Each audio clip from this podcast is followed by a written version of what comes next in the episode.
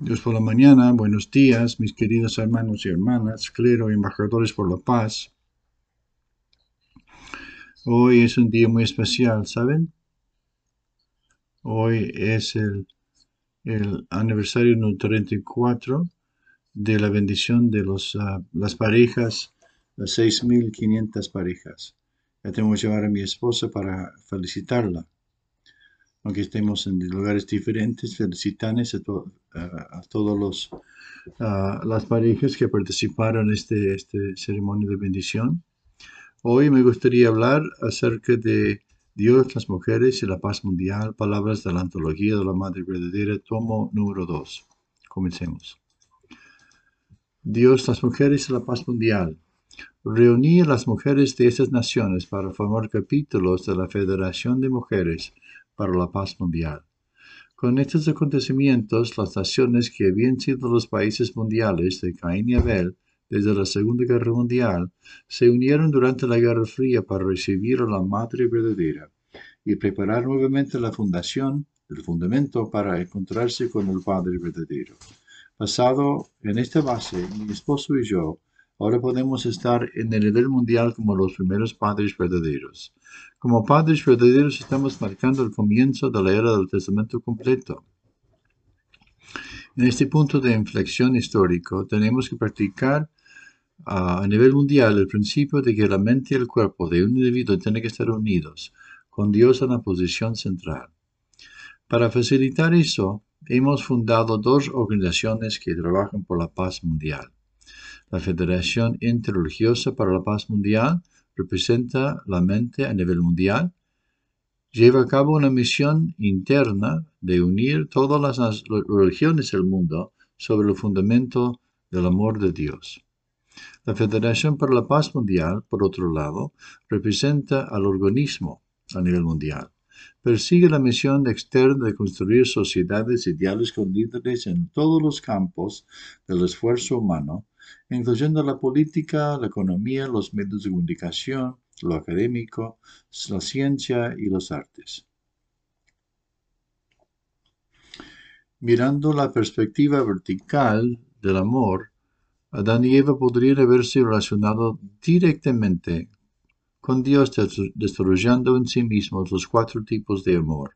Amor de los hijos, amor de los hermanos, amor conyugal y amor paternal. Por lo tanto, Adán y Eva originalmente habrían crecido a través de cuatro reinos del corazón, basados en el amor verdadero de Dios, logrando la finalización de los niveles de los hijos, hermanos, parejas y padres. De esta manera habrían logrado lo que podemos llamar la familia perfecta o la familia verdadera. Sí.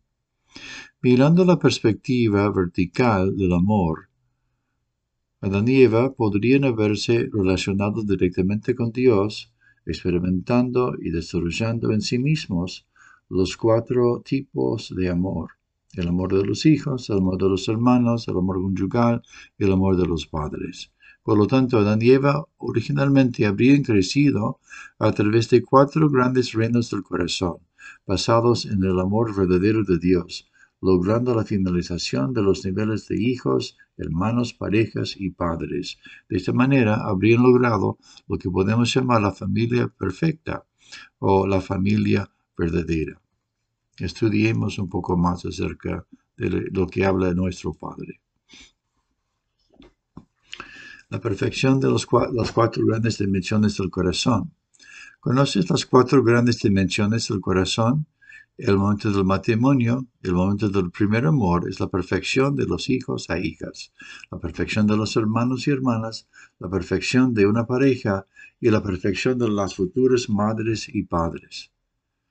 La pareja que comienza una familia por primera vez es el punto central de la perfección de las cuatro grandes dimensiones del corazón. Explota allí. Allí es donde se siembra la semilla es por eso que tu esposo es tu hermano menor, tu esposo es tu hermano mayor. Como pareja, ustedes son hijos e hijas de Dios. La esposa es una princesa del cielo y el esposo es un príncipe del cielo. El primer amor en la primera noche del matrimonio es el punto focal de la perfección de todo. Tanto hombres como mujeres son liberados allí. Esto realmente es una guía increíble. La primera noche de la pareja juntos es el lugar en, de la perfección de los hijos e hijas, hermanos y hermanas, la pareja y la futura madre y padre. El comienzo de la pareja es el primer paso y la perfección de las cuatro grandes dimensiones del corazón. La primera noche de la pareja es una, un encuentro muy serio. Por lo tanto, cuando, uh, cuando comienza tu familia, cuando tus hijos comienzan su familia como padre y madre, necesitan bendecirles. Porque la primera noche es como entrar en el dominio directo de Dios desde el dominio indirecto de Dios. La primera noche tiene un significado increíble. El lugar del uh, comienzo de perfección de los hijos e hijas, hermanos, hermanas, pareja y futuro padre y madre. Cuán importante es no solamente permitirles que comiencen su familia, sino cuando deciden uh, estar juntos, tienen que bendecirles como pareja, como padre y madre cuánto el Padre Celestial esperó este día y realmente se preparen bien, no solamente como esposo o, muchacho y muchacha y se junten como a través de una relación eh, sexual externa, sino con un significado muy poderoso. Entonces, cuando mis hijos comienzan la familia, siempre les bendice, les bendigo. Entonces, cuando Adán y Eva les dio la bendición de tres grandes bendiciones, cuando Dios ah, bendijo a la familia de Noé, cuando el Padre Celestial bendijo a la familia de Abraham e Isaac, la familia de Jacob, es como padres tenemos que tener ese tipo de ah, oración de bendición sobre nuestros propios hijos. Es muy importante. Hasta como nuestras familias centrales como Abraham, Isaac, Jacob, llamaron a sus hijos y les bendijo. Cuán hermoso es. Tenemos que heredar ese tipo de tradición como nuestro padre y nuestra madre. Y por lo tanto, hermanos, hermanos, sin matrimonio, el amor de Dios no puede ser perfeccionado para siempre. El lugar del matrimonio es el lugar donde hombres y mujeres son liberados. Cuanto más pienso en esto, la primera noche, no, es muy, muy significativo. Entonces, vamos a aplicar ese tipo de, enseñanza a nuestros hijos y nuestras vidas. Viviendo el principio divino, la identidad del principio de, la serpiente. La identidad de la serpiente. En la Biblia leemos que una serpiente tentó a Eva a cometer pecado. Esta serpiente podía conversar con la gente causó la caída de los seres humanos, que son seres espirituales. Además, la serpiente conocía la voluntad de Dios, que prohibía estrictamente a los seres humanos comer del fruto. Como está escrito en Apocalipsis 12.9, fue arrojado el gran dragón, la serpiente antigua, que se llama Diablo y Satanás, el que engaña al mundo entero, fue arrojado a la tierra. La serpiente había vivido en el cielo. Además, es capaz de trascender el tiempo y el espacio para dominar el alma humano.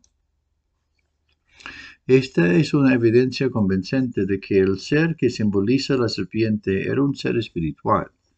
Este ser espiritual fue creado originalmente con un buen propósito, pero luego cayó y se convirtió en Satanás. No hay seres dotados de tales características además de los ángeles.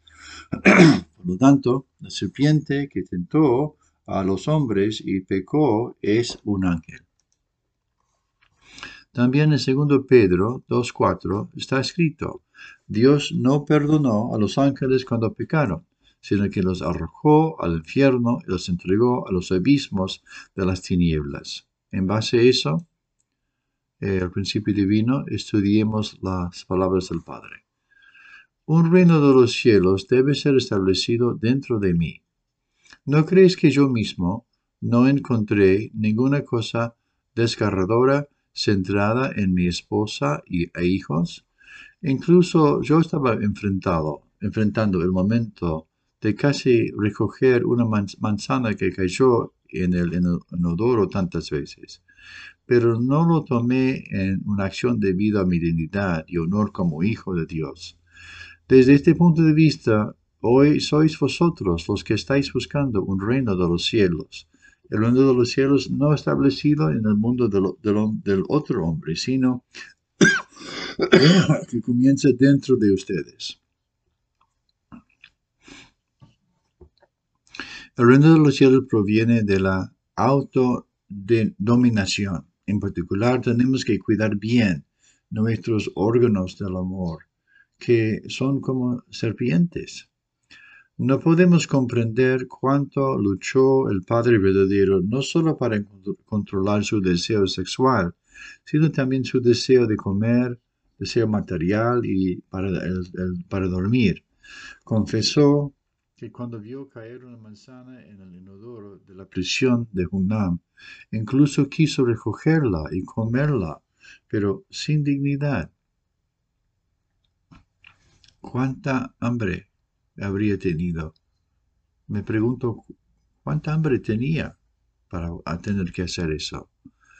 Mm, pero no pudo hacer semejantes cosas porque él tuvo el prestigio de ser el Hijo de Dios él eh, quiso mantener su dignidad celestial, no importa lo que sucede, su dignidad espiritual, el prestigio de ser el Hijo de Dios. ¿Pueden imaginar eso? En Hungnam, ¿cuánta hambre tenía el Padre? Realmente me doy gracias a Dios, a los padres verdaderos, porque el Padre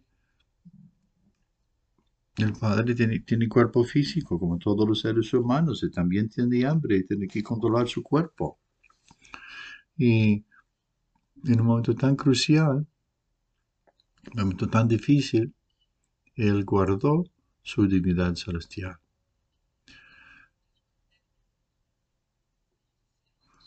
Y por eso mucha gente en la prisión de Hunnam lo llamaba santo. Él compartía su comida entregando a los demás. Él era hombre, un hombre un poco loco. Nadie más podría haber hecho eso. Le dijeron santo en la prisión. Aunque mucha gente no lo entendió, le persiguió. Él era un santo en la prisión. Desde este punto de vista, hoy estás en el camino hacia la búsqueda del cielo. Si no puedes controlarte, es imposible realizar el cielo en el mundo de los demás. ¿Seguimos? No pierdas tu reino de los cielos individual. Cada vez que se miren en el espejo, tiene que pensar así. Esta nariz parece codiciosa. Allí se clavó el veneno de una vibra en estos ojos. Allí se clavó una garra de águila en estas manos. Allí clavó un clavo y una flecha en la mente de un ladrón. Tú, sin vergüenza, cortaré la cabeza de estas cosas después de algunos sufrimientos. ¿Crees comer bien sin saltarte el almuerzo o la cena te permitiría entrar en el reino de los cielos? Para nada. Para mí es habitual saltarse el almuerzo y olvidarse de dormir y otras cosas también. Me estoy poniendo a mí mismo a través de problemas como este. porque no está luchando ¿Por qué está luchando Lord Moon en, en la iglesia de la educación? No es para el reino mundial de los cielos, pero es para mí no sentirme culpable como el líder superior que guía esta organización, no perder mi reino individual de los cielos. Esta es la conclusión. Una guía increíble. Lo que nunca debemos olvidar es que somos descendientes de la serpiente. Debes saber que la serpiente siempre albergan el veneno, que es el veneno. Debemos saber que nuestros ojos están tachonados con el veneno de las víboras, nuestras narices se ven codiciosas, Nuestras manos tienen garras de águila, los ojos del amor de los hombres son cabezas de víboras que buscan siempre las mujeres y los ojos del amor de las mujeres son olas de veneno que siempre buscan a los hombres. Y debemos saber que siempre tenemos la mente de un ladrón asesino y el clavo de la inmoralidad sexual en nuestros corazones. Esta es nuestra realidad. No podemos evitar esta realidad. Nuestros cuerpos siempre tratan de dormir, descansar y dormir cómodamente. Si nuestro estómago no ha almorzado, tratamos de encontrar el almuerzo. Y si no ha cenado, tratamos de encontrar la cena. Si solo haces lo que quieres de acuerdo con la carne, los deseos de la carne, entonces, cuando harás la obra del cielo? El Padre verdadero vivió no, no siempre siendo capaz de comer, beber o usar cosas bonitas, vivió una vida dedicada a la voluntad del cielo. El Padre verdadero dijo que su desafío no es luchar primero por el reino mundial de los cielos, sino luchar para no tener una conciencia culpable como el líder superior de la iglesia de navegación y no perder su reino individual de los cielos. ¿De qué está hablando? El reino individual de los cielos. Es, significa controlar tu cuerpo, controlar la carne. Hay que controlar el deseo acerca de comer, ah, lo material, los deseos sexuales y de dormir. Si no no los manejas bien, ¿de qué estás hablando del reino de los cielos para el mundo si no puedes establecer tu propio reino individual, reino ah, de los cielos individual? No pierdas de vista tu reino individual de los cielos. El Ministerio Juvenil de hoy, comprobación en vivo de su posición, una guía importante. El primer paso de la fe. Si no sabes cuál es el primer paso de la fe, es saberte a ti mismo como perteneciente a Dios, vivir como te plazca se convierte en un hábito. Es por eso que no te das cuenta incluso cuando cometes un error. Vives sin darte cuenta que estás viviendo centrado en ti mismo. Es un alivio si puedes sentir los dolores de conciencia, pero los, los, seres humanos viven sin pensar en la incredulidad y sin conocer a Dios. No piensen que vivir como les plazca es incredulidad. Más bien piensen que les está yendo bien al vivir por la autoafirmación. Algunos padres piensan que es natural que los niños viven con autoafirmación. Cuando el niño trata de preguntar algo a los padres, los padres dirán, ¿por qué estás preguntando tal cosa? No te creí tan, si te creí tanto, haz lo que quieras. Además, cuando el niño trata de saludar a los padres antes de ir a un lugar, los padres dicen, solo vete, ¿por qué molestarse en saludar? Así es como los padres quieren a sus hijos libremente sin ningún estándar. Si tratas de enseñar a los niños que siempre necesitan la aprobación de los padres, las personas que te rodean realmente te tratarán como si estuvieras loco o te perseguirían. ¿Cuál es el pecado, hermanos y hermanas? ¿Qué es el pecado? Es un pecado no tratarte a ti mismo como de Dios. Es pensar en ti mismo como propio vivir y tomar decisión como te plazca. Si vives sin tratarte a ti mismo como de Dios, cometerás errores sin darte cuenta. Así que no sabes si cometes un error. Vives sin darte cuenta de que estás viviendo centrado en ti mismo.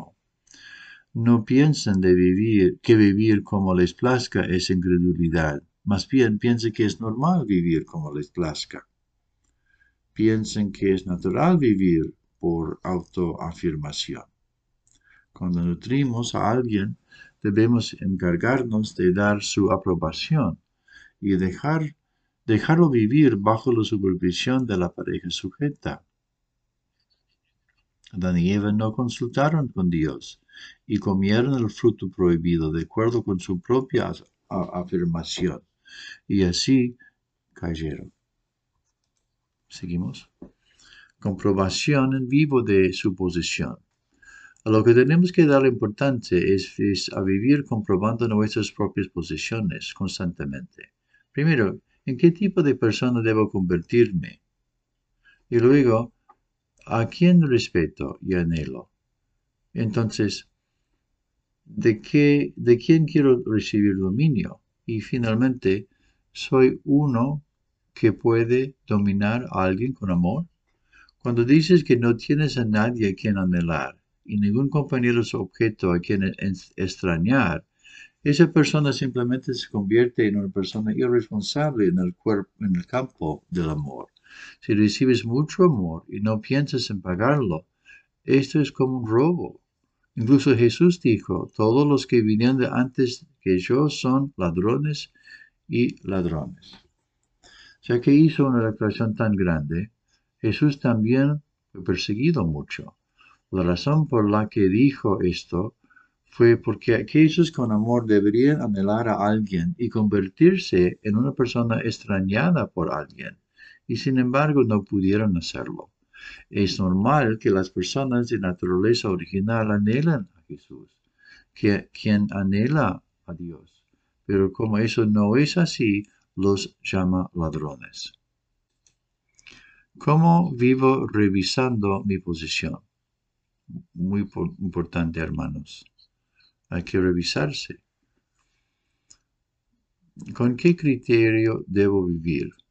Debo vivir de acuerdo con de acuerdo con la voluntad de Dios, de acuerdo con mi Abel, de acuerdo con mis padres. Significa que necesito negarme, la abnegación. Realmente tengo que entrenar. Debo vivir de acuerdo con la voluntad de Dios, de acuerdo con la guía de Dios, de acuerdo con mi conciencia, de acuerdo con mi Abel. Sin entrenarme acerca de la negación, todo me decido por mi propia cuenta ¿Quién es eh, mi Abel de corazón? ¿Tienes, ¿Tienes un Abel? ¿Tienes un Abel de corazón? ¿De quién quiero recibir el dominio? Quiero decir centralizado en el amor verdadero. ¿A quién respeto? ¿Y a quién anhelo? ¿Alguna vez has derramado lágrimas porque te perdiste, que perdiste a los padres verdaderos? ¿O tu compañero sujeto. Donde hay amor verdadero, siempre hay un corazón de anhelo. Cuando anhelas a alguien, hasta las lágrimas caen. Y por eso has derramado lágrimas porque extrañas a los padres verdaderos desde que el Padre ascendió al mundo espiritual. ¿Cuánto le extrañas? ¿Y cuántas lágrimas has derramado? Pensar en Él tiene un corazón lleno de anhelo. Recibimos tanto. ¿Dónde estás, Padre? ¿Qué estás haciendo? ¿Tiene ese tipo de sentimiento? ¿Con un corazón de anhelo? ¿Soy alguien que puede dominar a alguien con amor? ¿Cuántos hijos espirituales amados tengo? ¿Y cuántos me respetan? ¿Hay alguien que me extrañe tanto como tanto que derrame lágrimas? ¿Qué tipo de persona no tiene el amor de la naturaleza original?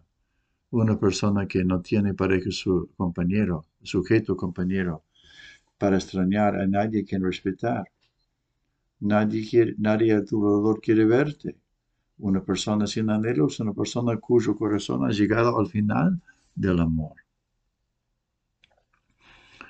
Porque no tengo a quien sentir anhelo. No, no extraño a nadie. No tienes un corazón de anhelo. Significa que tu corazón es como llegado a su día final.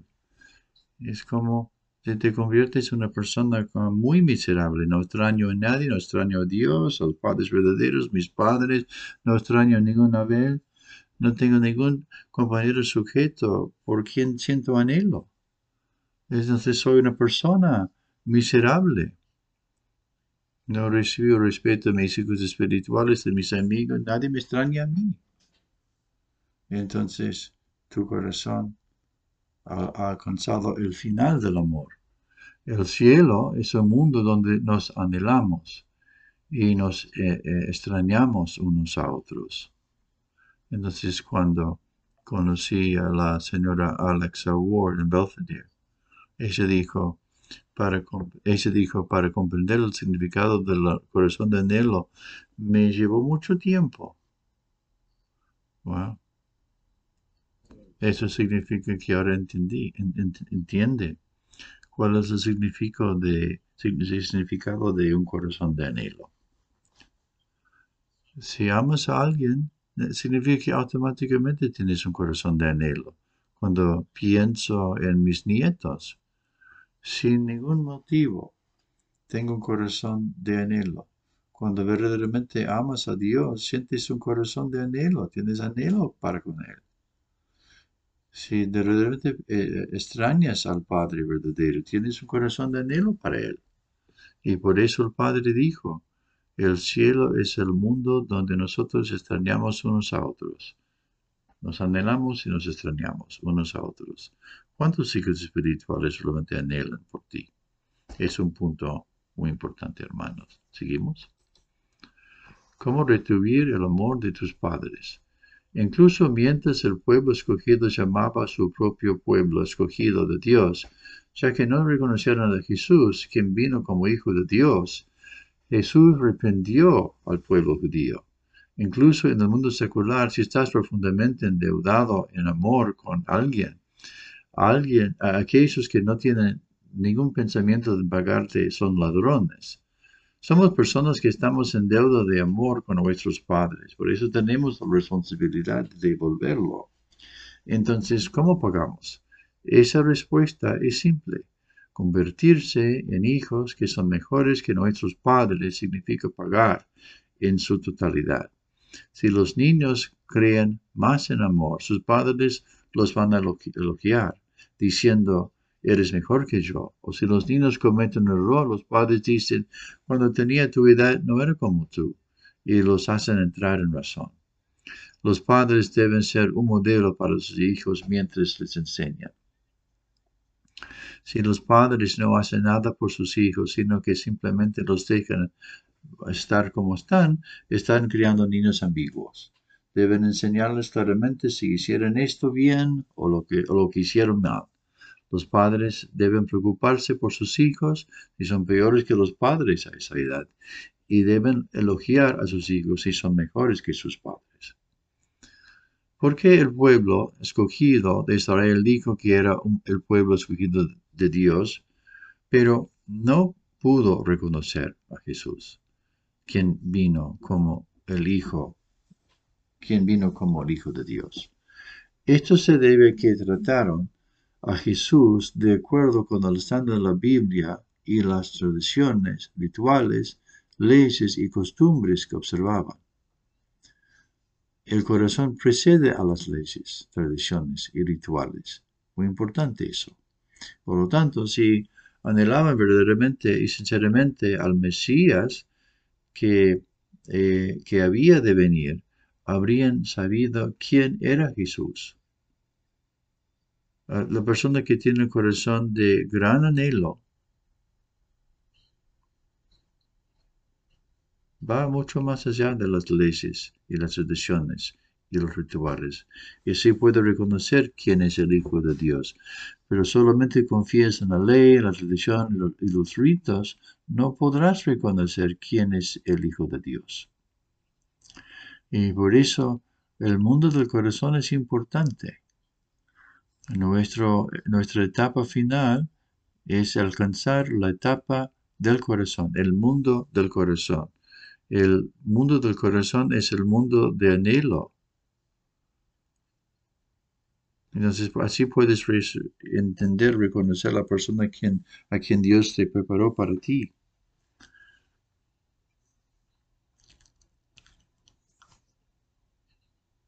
Y lo importante en una vida de fe es darme cuenta de que soy una persona que está en deuda con amor. Y una vez que me dé cuenta de eso, debo convertirme en una persona que paga la deuda.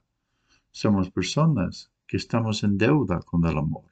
Le debemos amor a Dios, a los padres verdaderos y a nuestros padres físicos. En, ¿Cómo entonces pagarás la deuda del amor? Es simple. Convertirse en hijos que son mejores que nuestros padres. Significa pagar en su totalidad. Si los hijos creen más en amor, los padres, sus padres los elogiarán, diciendo, eres mejor que yo. Un niño debe convertirse, debe convertirse en un niño que es elogiado por sus padres. La persona sobre la que Dios tiene dominio a quién la gente vive anhelando es importante. Aquellos que no tienen personas que anhelar están acabados. Aquellos que no tienen un tema que anhelar son como las personas que no anhelan la comida a pesar de que es hora de comer. Aquellos que no anhelan la comida, incluso cuando deberían tener hambre, están acabados. Esto se debe a que su vida no puede extenderse. Del mismo modo, en la vida de, de fe, solo cuando tengas anhelo, Dios tendrá dominio sobre ti. Para recibir dominio de Dios tienes que tener una antena de anhelo por el cielo. A continuación, necesitas un compañero de objeto de amor, de, de anhelo. Dado que las personas son mediadoras, debemos, tenemos arriba y abajo y delante, atrás, izquierda y derecha, centrados en uno mismo en la relación superior e inferior, tenemos la responsabilidad de respetar y ser respetados, así como tenemos una doble responsabilidad. responsabilidad. Dios trabajará conmigo solo si cumplo con esto. Un versículo de la Biblia dice que si tratas a un pequeño como tratas al Señor, seguramente recibirás una recompensa del reino de los cielos. Esto va directo a la médula. Si reformulamos esto, aquellos que son respetados por una persona trivial son personas del reino de los cielos. Muchas gracias, Evelyn. ¿Sobre qué tipo de persona tiene dominio Dios? Resumimos. Dios visita a la persona que más le anhela, más le extraña. Aquellos que no tienen a alguien que los anhele son aquellos, aquellos cuyas vidas han llegado a su fin. Las personas que no anhelan la comida, incluso cuando tienen hambre, significa que la salud de la persona se ha deteriorado. Así como el cuerpo no puede prolongar la vida sin la comida, el cuerpo espiritual no puede vivir para siempre sin anhelo. Para recibir el, dominio de Dios debes tener una antena de anhelo por el cielo. Cuando anhelo a Dios, alguien que me anhela está obligado a aparecer. El anhelo crea el anhelo. Tienes que vivir bien una vida de cuatro posiciones, de, una vida de, los fundamentos de base de cuatro posiciones. Si hago mi responsabilidad de respetar y ser respetado mis relaciones de arriba y abajo, adelante y atrás, izquierda y derecha, incluso Dios tendrá dominio sobre mí. Realmente una guía hermosa. Y aprendes tantas cosas, ¿no? Yo no sé qué tipo de enseñanza puede guiarte más, hermanos y hermanas. Yo soy la persona que más recibe la guía increíble de la palabra de Dios y de la palabra de los padres Pedro. Realmente es increíble. ¿Están de acuerdo conmigo, hermanos y hermanas? Muchas gracias. Que Dios les bendiga.